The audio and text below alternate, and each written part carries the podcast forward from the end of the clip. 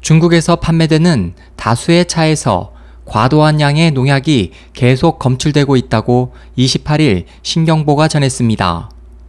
보도에 따르면 농약 과다 사용과 관련해 올 들어 현재까지 총 6건이 적발됐으며 이들 대부분은 광범위한 지역에서 유통되고 있는 유명 브랜드 제품입니다.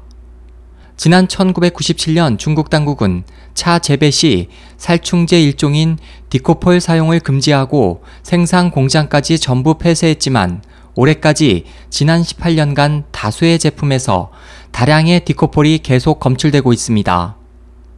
올 3월 산둥성 진안시 고당향 명차에서 생산한 우룽차에서 디코폴이 검출된 데 이어 5월에는 푸젠성 지복 생태농업발전공사에서 생산한 지복이라는 이름의 병라춘차, 6월에는 우한시 명차 차업에서 생산한 철관음, 7월에는 베이징과 안우이성 소재 업체에서 생산한 모리화 차와 철관음에서 디코폴이 검출됐습니다.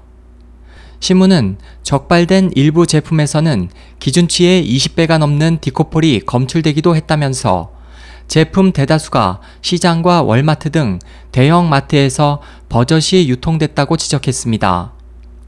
디코폴은 우리나라 금지 농약인 DDT와 비슷한 화학 구조를 갖고 있는 것으로 알려져 있으며 지난 1980년대 미국의 한 화학 회사에서 사고로 디코폴이 유출되면서 미국 플로리다 악어 부화율이 감소하는 현상이 관찰되기도 했습니다.